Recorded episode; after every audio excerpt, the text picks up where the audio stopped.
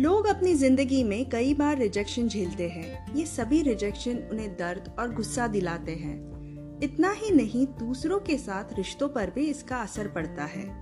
क्योंकि rejection common है, इसलिए लोगों को लगता है कि ये मैनेज किया जा सकता है।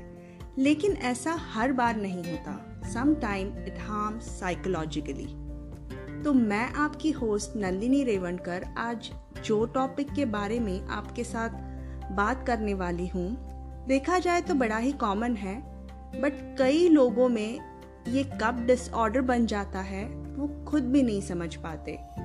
It's none other than anxiety life में कुछ भी सिग्निफिकेंट अचीव करने के लिए मेंटली स्ट्रांग होना बहुत ज़रूरी है।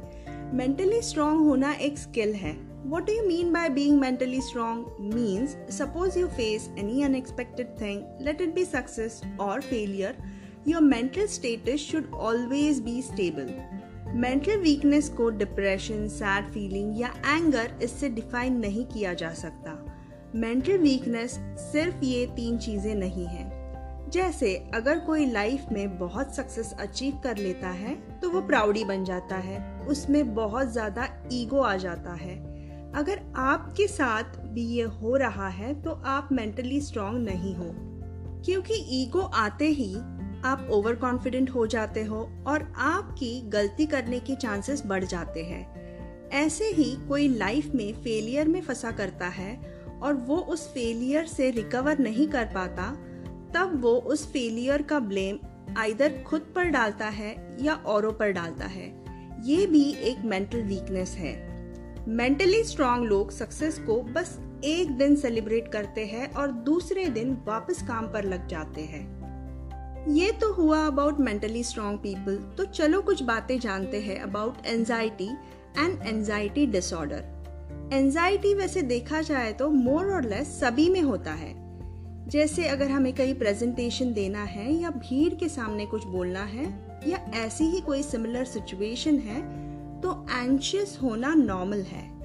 वही अगर आप आपके थॉट्स पर बिल्कुल कंट्रोल नहीं कर पा रहे हो तब we can call it as disorder कुछ सिम्टम जानते हैं अबाउट एंजाइटी डिसऑर्डर जैसे, धड़कन तेज हो जाती है विदाउट एनी मेडिकल हिस्ट्री सांस लेने में तकलीफ़ होती है. You face difficulty focusing because you always worrying आप इजीली चिड़चिड़ा फील करने लगते हो. आपको नींद आने में तकलीफ़ होती है. आपकी उंगलियाँ सुन पड़ जाती है और एक्सेसिव स्वेटिंग होती है। एंजाइटी डिसऑर्डर होने पे होता क्या है? You are missing out on life events because you are overwhelmed आप हमेशा एक्सट्रीम नेगेटिव सोचने लगते हो। और ऐसे थॉट्स आपके दिमाग में आते हैं जिसे आप कंट्रोल ही नहीं कर पाते हो। कभी कभी तो these thought are completely irrelevant आप कई सारी जगह पे जाना टालते हो। आप कंसंट्रेट नहीं कर पाते हो। एक काम में हमेशा डर सा लगा रहता है। हमेशा थकान महसूस करते हो और रात में सो भी नहीं पाते। आप भीड़ में जाने से, लोगों से मिलने से कतराते हो। तो कुछ टेक्निक्स देखते हैं बट ध्यान रखिएगा ज़रूर, ये टेक्निक्स उन लोगों के लिए इफ़ेक्टिव है जो नॉर्मल एंजाइटी एक्सपीरियंस करते हैं। So let's see some techniques जैसे खुद से बात करना पॉजिटिव अफर्मेशन यूज़ करना, अच्छी यादों को याद रखना और प्रॉब्लम्स के हल निकालने में कंसंट्रेट करना। अपनी सराउंडिंग्स हमेशा साफ़ सुथरी रखना। Take a nap whenever possible जिनसे आप बात करना पसंद करते हो, उनके कांटेक्ट में रहना और उनको हमेशा कॉल करते रहना।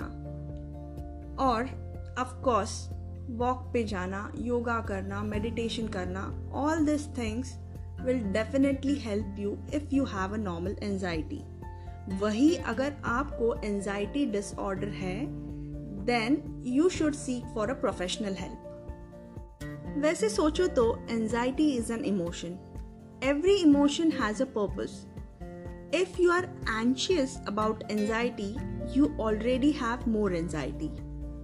याद रखिए as a person you are not design to be perfect all perfection is just an idealism everyone changes including you So stop crying and complaining. You can't please everyone, and also you cannot change the past. So stop thinking about it. Everything is subject to change. You cannot change change, but get yourself change. And lastly, a beautiful quote by Tony Robbins. It says, Pursue change or be a victim of it. अगर ये episode आपको अच्छा लगा then do write it to me on नशा स्वरा sixty one at Gmail dot com and do subscribe to any of the channels that you're listening from. And thank you for listening to this episode of Inspiring Stories.